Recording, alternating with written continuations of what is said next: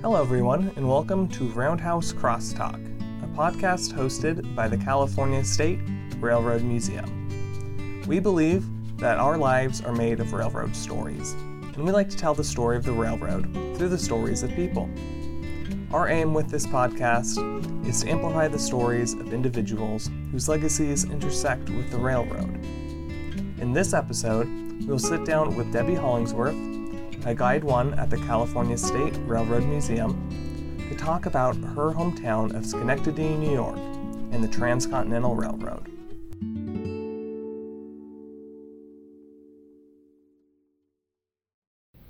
All right, hello everybody, and welcome to, to Roundhouse Crosstalk.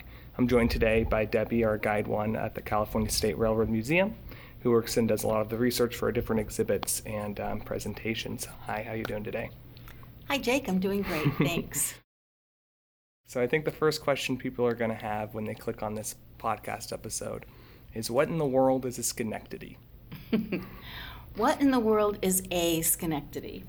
Uh, well, Schenectady is actually a city located in upstate New York. So it's near the confluence of the Hudson and Mohawk rivers. And you've probably heard of the Adirondack Mountains. So the Adirondack Mountains are located to the north, and you've probably heard of the Catskill Mountains. They're located to the south. So that Mohawk River that I talked about, that Schenectady's located on, goes kind of right through the Adirondacks to the north, the Catskills to the south. Now, it's also in the same metropolitan area as Albany, which is the state's capital. And I would say that's located roughly around 17 miles from Albany. It's also located about that same distance, 17 miles, from another city called Troy. And I tell you about this because we kind of think of those as being all together since it's called the Capital District or the Tri Cities area of upstate New York. Uh, so now that we know a little bit about what Schenectady is, uh, what does it have to do with the railroad? Well, I guess that's the question of the day, isn't it? Um, over the years, as I've done researching for exhibits, both with the California State Railroad Museum, I worked at the California State Capitol Museum for a while, and I also worked with the Sacramento Archives. So that's the Center for Sacramento History. So, in the process of doing this research, I kept coming across people who had these connections to Schenectady, Albany, Troy, that area. Um, so, you might be surprised how many of them there are. Are you ready? Yep. Okay. Theodore Judah, Chief Engineer for the Central Pacific Railroad. There's Leland Stanford, President of the Central Pacific Railroad. E.B. Crocker, Business Manager for the Central Pacific Railroad. Charles Crocker, Superintendent of Construction for the Central Pacific Railroad. Then there's Thomas Durant, who's the Vice President of the Union Pacific Railroad. And last, there's the Jupiter Locomotive. And they all have connections. So we call them Schenectady Connectadies. And that's not original. That was a colleague of mine because every time I would say, Oh my gosh, look who's connected here, she'd say, You found another Schenectady Connectady. So, um, they, since they all have to do, you know, I call them the, the power players of the Transcontinental Railroad, that they all have this connectity, I thought it was uh, quite a big coincidence. Mm-hmm. Yeah, so th- that is very coincidental. Um, what, what's the answer? Why, why would that be? Okay, so um, I think I'm going to delay that answer a little bit and have a little history lesson, mm-hmm. if you don't mind, to give you a little bit of background mm-hmm. on the history of Schenectady. Are you with me on that? Absolutely. okay. Well, we're going to go all the way back to the early 17th century when the English explorer, uh, working for the Dutch, by the way, he was working for the Dutch East India Company, Henry Hudson. We probably all know the name of Henry Hudson. Well, he traveled up the Hudson River, which of course was a river named for him, in search of the elusive Northwest Passage, as a lot of the explorers were back then. He was looking for something that he could get across this North American continent to trade with the Asian continent. Well, he took the Hudson River until he reached uh, present day Albany. And the only westward body of water that he could find was this skinny little river that was westbound. And he was like, well, that's not going to take me all the way. So he turned around, he kind of gave up, turned around, and went back to New York. But I've been talking about Henry Hudson, and I feel like I need to say that, of course, he claimed New York for the Dutch, but he wasn't the first person here. Of course, he was met by the original people in New York, and uh, it wasn't unclaimed land. So they had lived here for several millennia before Henry Hudson ever came to New York. So in New York, we've come to know those first inhabitants as the Iroquois, but they actually call themselves the Haudenosaunee, which is the term that I will use for them instead of maybe the more familiar to us of the Iroquois. And Haudenosaunee actually means people who built a house. And in the 1600s, they formed an alliance of five nations. They might be names that we're familiar with the Mohawk, Oneida, Onondaga, Cayuga, and Seneca tribes. And the reason that this is important is that they formed this great law of peace. And what the great law of peace did for the Haudenosaunee people was to give them instructions on how to treat each other. And it's one of the earliest examples of a formal democratic governance structure.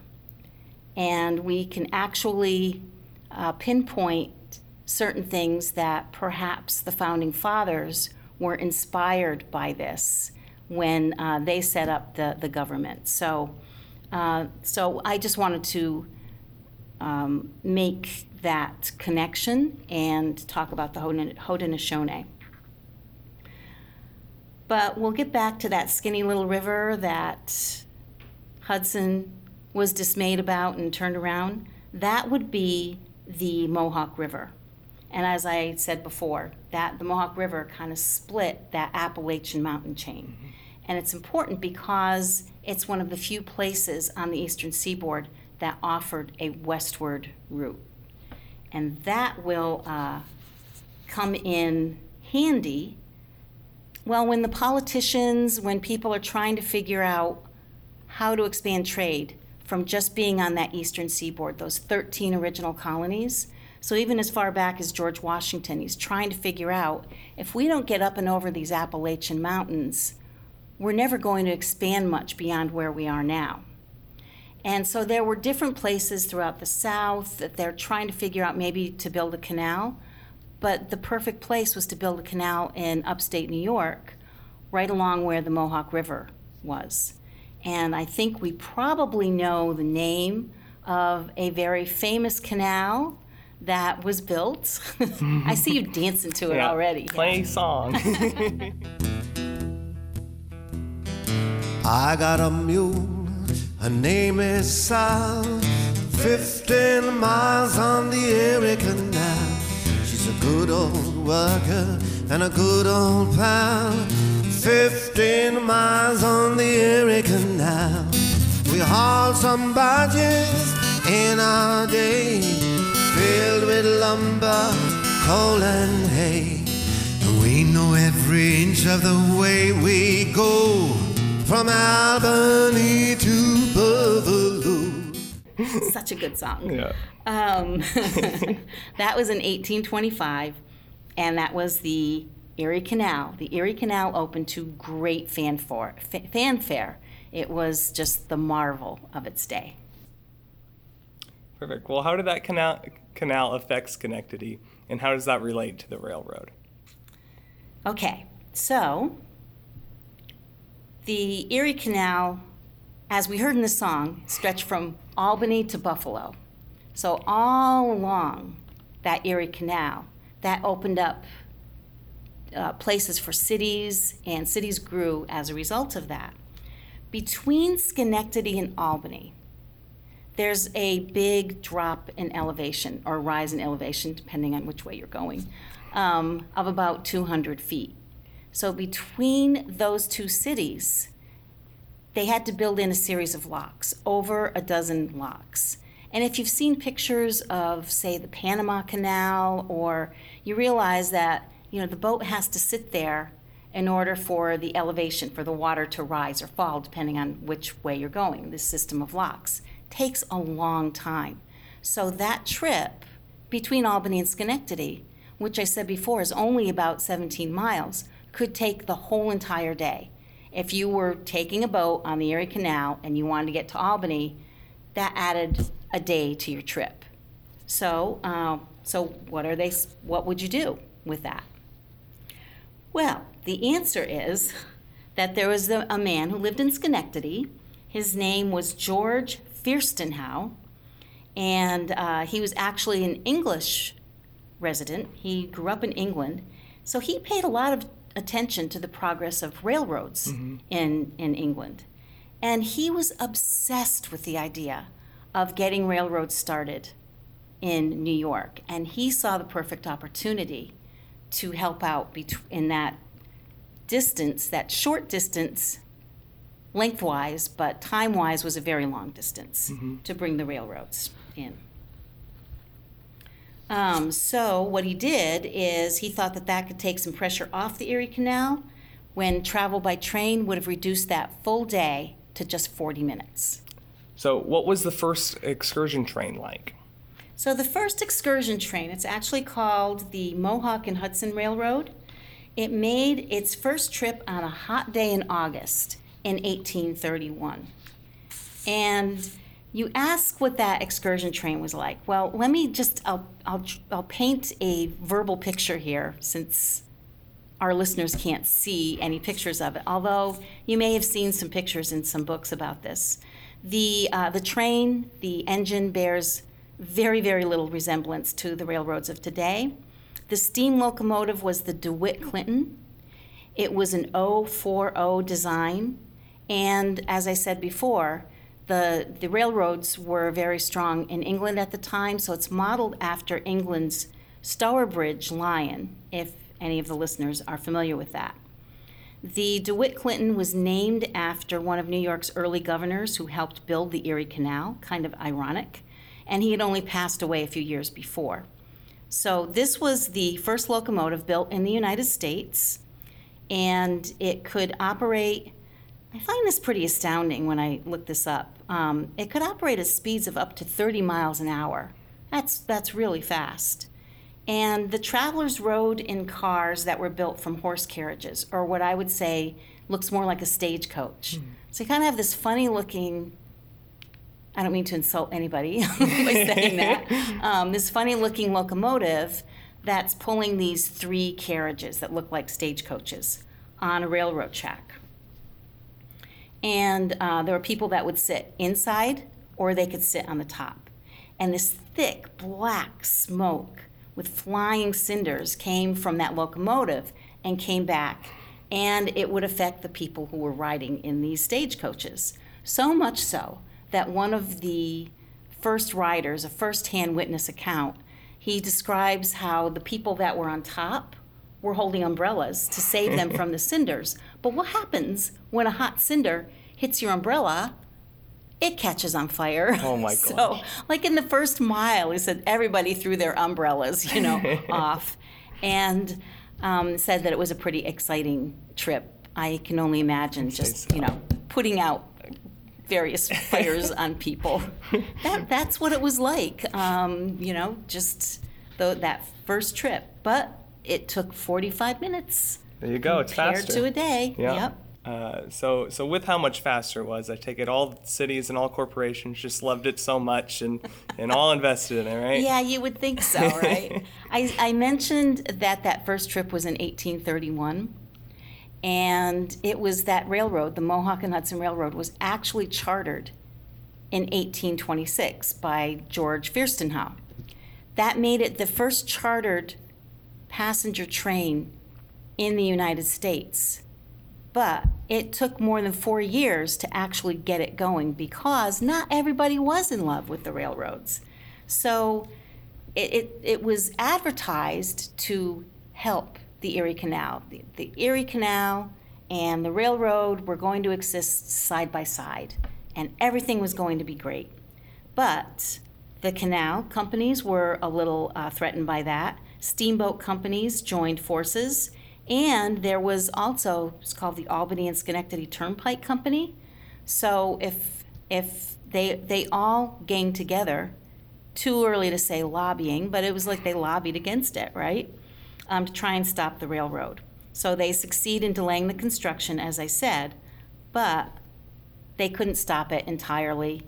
Everybody could see by 1831, even though it was kind of a really hot seat to be in for some people, um, that it was uh, that this was the wave of the future. So by the next year, by 1832, there were 25 railroads that had applied for corporate charters in New York State. And Schenectady actually turned into a hub. So there was the Saratoga and Schenectady, the Utica and Schenectady railroads. And it became quite the hub for railroad travel. And as I said, the cities along the canal continued to grow and prosper. So, how does this all tie in with the men that you mentioned in the beginning? So, what is Theodore Judah's connection to all of this? So, this is where Theodore Judah um, comes in. And see, I had to I had to tell you all this so we could bring Theodore Judah in.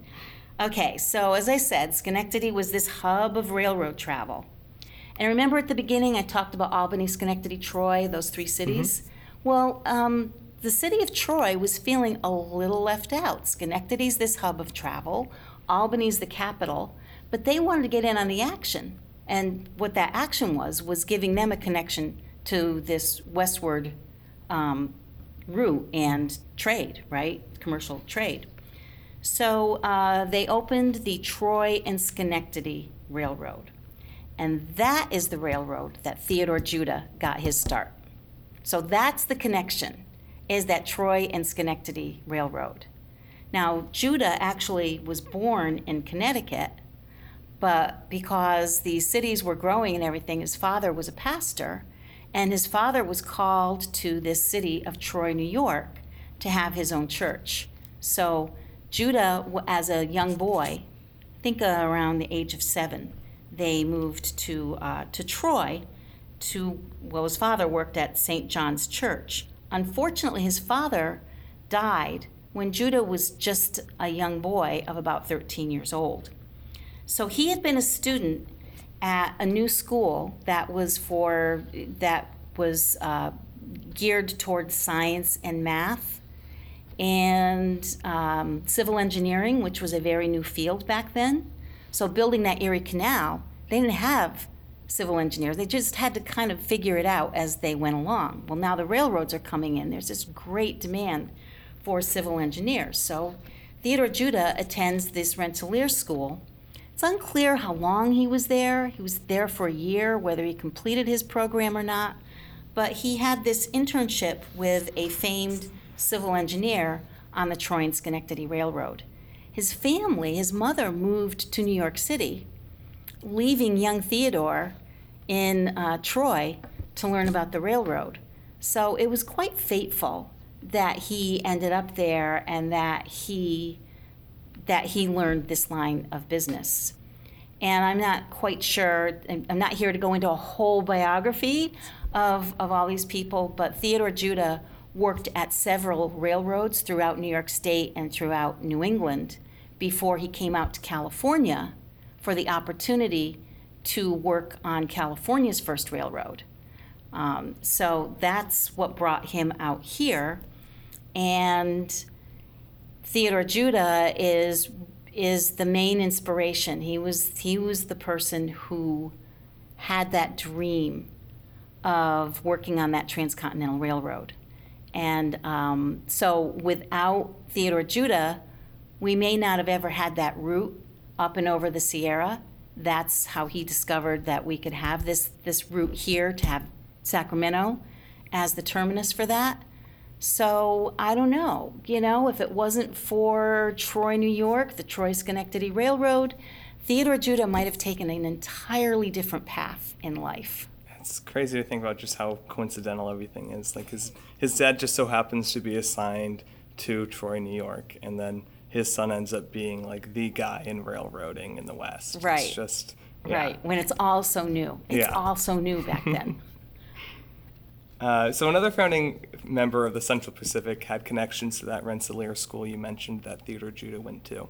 Uh, so, who was that? How was he connected? And uh, how was his family connected to that area? So, the person, yeah, the person that you're referring to is Edwin Crocker, E.B. Crocker. He also graduated from that school, um, the, the Rensselaer School, which went through a couple of name changes. Today, it's, it's a really highly respected school in the area. It's known as RPI, which is the Rensselaer Polytechnic Institute.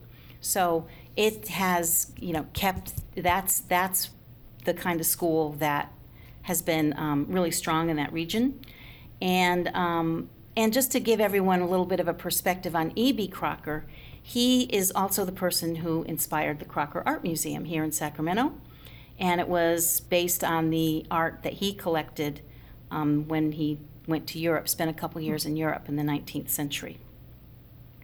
But E.B. Crocker was the first born child of Isaac and Eliza Crocker.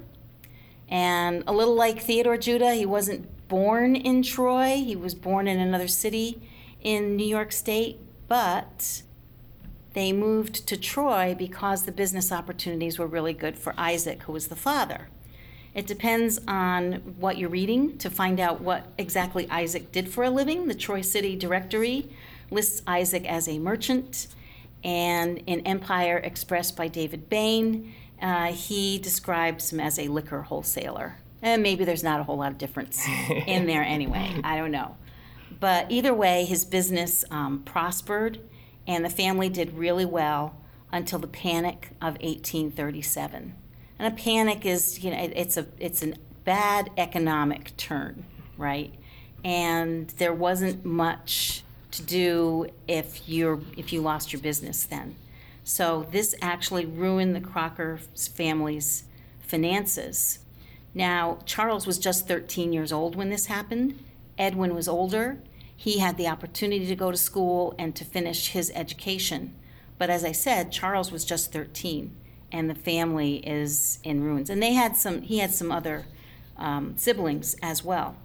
Well, the story goes that Charles got a job selling newspapers for a new newspaper in town. And he had to beg the man, you know, for the job. He was just 13 years old. This new newspaper was called the New York Transcript. So he talked this newspaper's proprietor into giving him the papers, and he promised that he would increase the paper's readership. Reluctantly, the owner agreed, but he wasn't sorry for that because in six months, uh, Charles not only paid for his housing costs, but he supported his mother, his three siblings, while his father, Isaac, had left to go to Indiana to scout out the forest land there to see what kind of a living they could have in Indiana. So E.B. Crocker worked as a civil engineer for that railroad, the Mohawk and Hudson Railroad and um, and it seems like 13 year old Charles worked and helped support the family until they all moved to Indiana when their father sent for them in 1836. So as far as that transcontinental railroad connection, uh, Charles and Edwin both had they were both went to California as a result of the gold rush, called by the gold rush, as many were at that time. Um, Edwin has, had gotten his law degree while living in Indiana.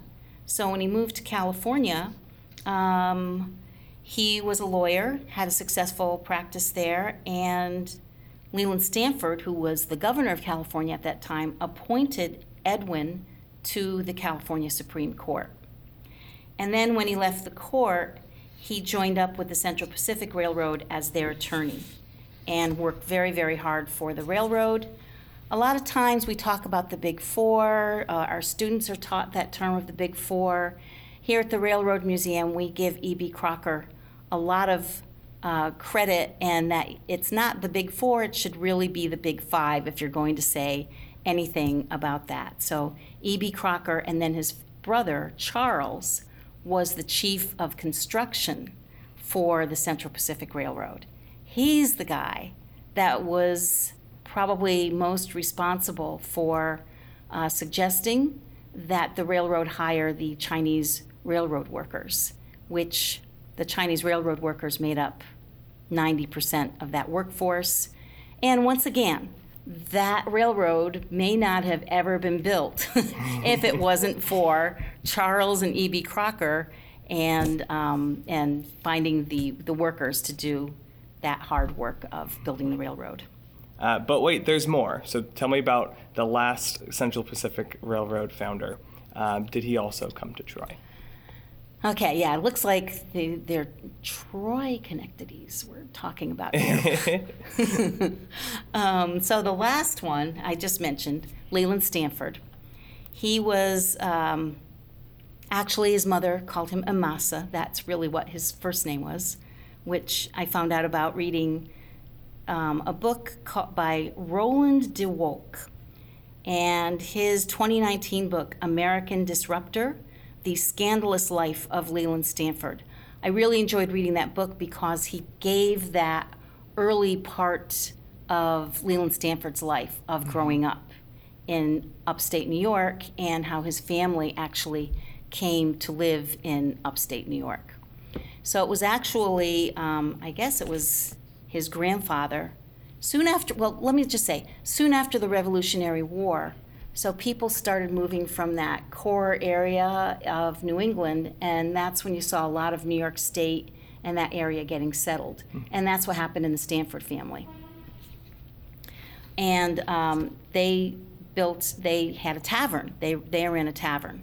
So Leland Stanford was born in, it's a town called Watervliet, which is just outside of Albany, New York and um, that was in 1824 that he was born. It was his grandfather, Lyman Stanford, who moved from Massachusetts, as I said, to uh, to settle in in um, in upstate New York. So he might have even helped build that Albany Schenectady Turnpike, which is the road that led between them. We don't really know, but there was he figured that there people would need some kind of sustenance somewhere along that route, and he opened this Bull's Head Tavern.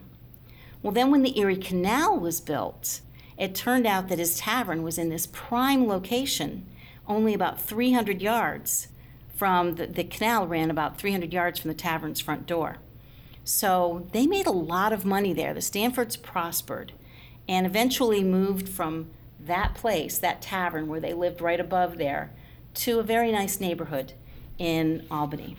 So the, the family did really well. Now, for Leland Stanford, he did not attend that same school, the Rensselaer School, that Judah and the Crocker, or at least E.B. Crocker, went to. It looks like Leland Stanford was a little bit of, um, well, as DeWolk calls him, a lazy student. So he actually uh, went to school in Oneida County, which is about 100 miles west of Albany or Schenectady. And he stayed at the Oneida Institute of Science for one day. He went to the Clinton Liberal Institute for about two years, and then one year at um, the Cazenovia Seminary. So, but DeWolk notes the irony that the founder of Stanford University which is one of the nation's most prestigious universities, never graduated from college nor even a secondary school. And Leland Stanford moved to California. Um, his brothers were there. They they were merchants. They had a store, and Leland Stanford went on to become the governor of California, and then, of course, the president of the Central Pacific Railroad. Perfect. So now that we've covered the, the Central Pacific connections, um, I hear there's also a Union Pacific connection to this, to this railroad. Yes, unbelievable. so yeah, there's there might be a lot of them, but the one that I found mm-hmm. was Thomas C. Durant, and he was pretty high up in the Union Pacific. He was the vice president of the Union Pacific Railroad. He also had ties to the region. Now he was born in Massachusetts, but when he was 20 years old, he graduated, he had moved and graduated from the Albany Medical College, which was a private medical school. Um, and he graduated with a license in ophthalmology. So for the next two years, he served as an assistant professor in the school. So he was a doctor, um, which, you know, a lot of, if you know anything about the railroad, you know that. But he didn't stay with that because he started working for his uncle who lived in Albany. And his uncle had a company called Durant Lathrop and Company. And they were a grain exporting company. So they worked with all these big cities. And Durant oversaw the office in New York City. And while he was working there, it kind of sparked his curiosity for inland travel, and that's what attracted him to the railroad industry. So he moved into that world in about 1851. And then, of course, he was the vice president of the Union Pacific Railroad, which is the railroad that built west. And the, the Central Pacific Railroad started in Sacramento and built east. And then those two railroads met at Promontory Summit in Utah Territory on May the 10th, 1869. Relive the magical journey of the Polar Express on an hour long train ride to the North Pole. Enjoy hot chocolate and delicious cookies as you ride along with many of the story's characters, like the conductor, the dancing chefs, and a ghostly hobo. Once you reach the North Pole, Santa will come on board to give each passenger a silver sleigh bell, the first gift of Christmas. The Polar Express train ride runs from November 26th to December 16th. Tickets go on sale to the general public on September 28, 2021 at 9 a.m.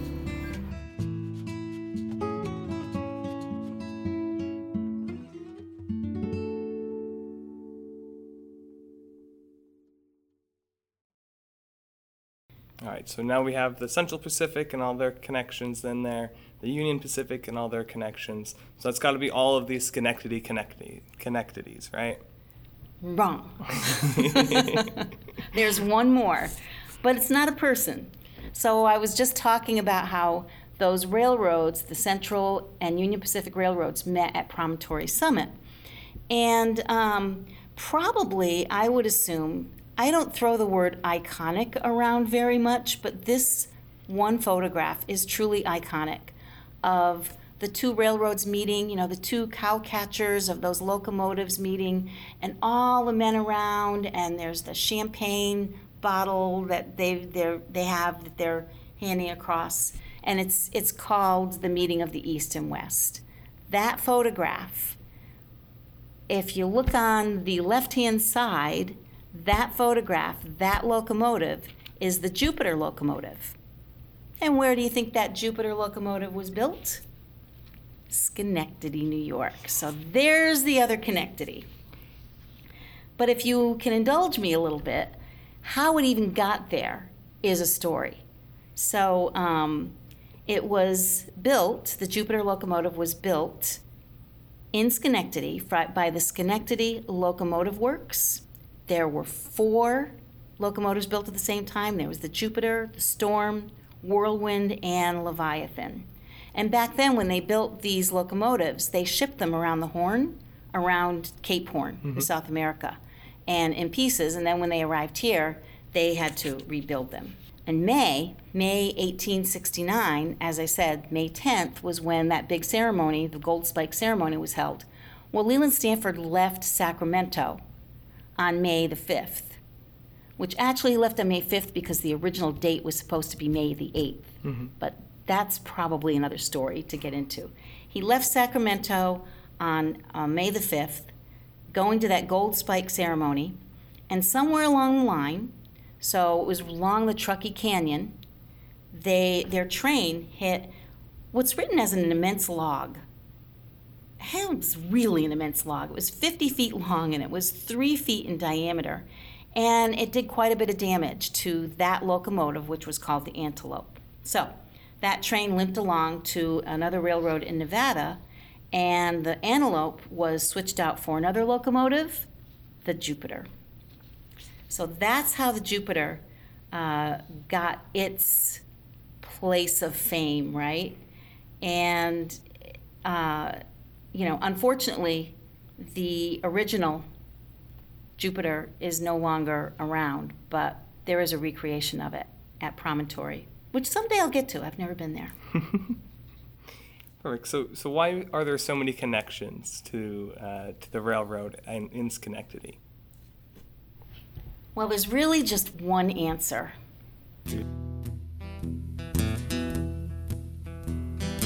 I got a mule, her name is Sal. Fifteen miles on the Erie Canal. She's a good old worker and a good old pal. Fifteen miles on the Erie Canal. We hauled some barges in our day, filled with lumber, coal, and hay. We know every inch of the way we go from Albany. Yeah, you know, I've been talking about the Erie Canal a lot, and and um, originally I didn't quite know what what it was, but it's it's the Erie Canal.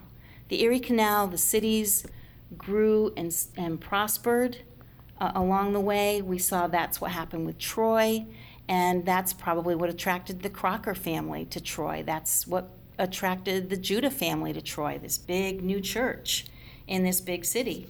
Um, the Erie Canal, you know, I talked about how it reduced, how how um, it took one day just to travel between Schenectady and Albany, but traveling across New York State, it reduced time tremendously, and the freight costs plummeted. So it used to cost hundred dollars a ton to ship goods, but when the Erie Canal was built, that dropped to $5 a ton. That's huge, that's significant. So it caused a lot of the growth that caused these people to, these families and many, many others to come, it caused exponential growth, I should say. Um, for the Stanford family, maybe not quite.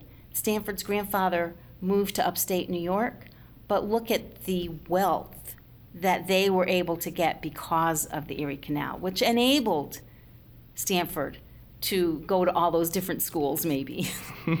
and it was the Erie Canal, of course, that inspired the growth of the railroad. And with that growth of the railroad, with Schenectady being that hub for the railroad, that's when a group of, of business people decided that, hmm, maybe building locomotives would be a really good business to get into.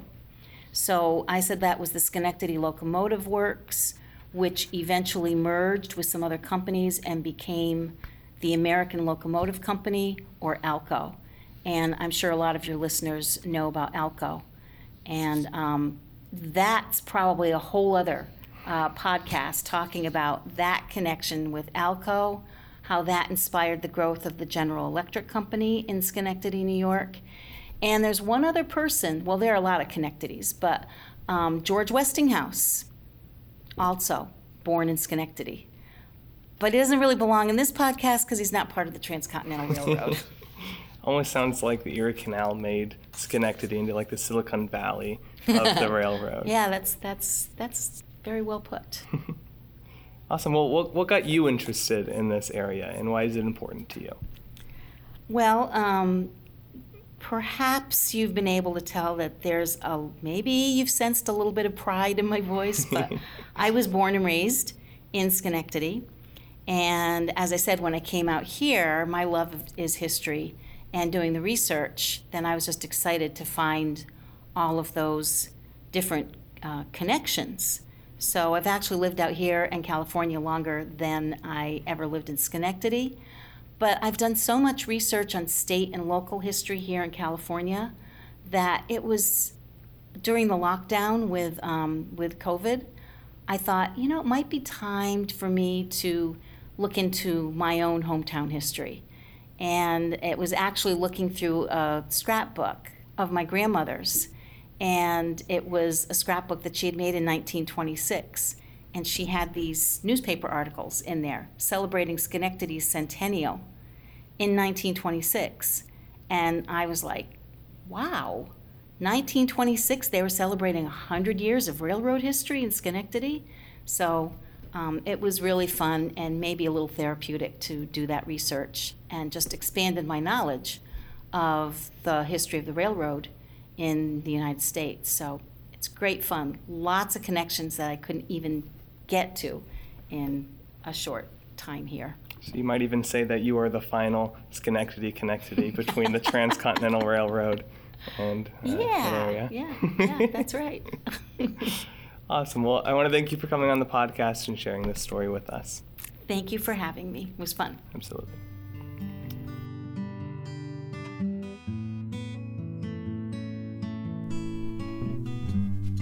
Thank you for listening to this episode of Roundhouse Crosstalk, a podcast hosted by the California State Railroad Museum. Our next episode, airing October 8th, will track how legendary country musician Johnny Cash used the railroad in his music. Thank you all for listening.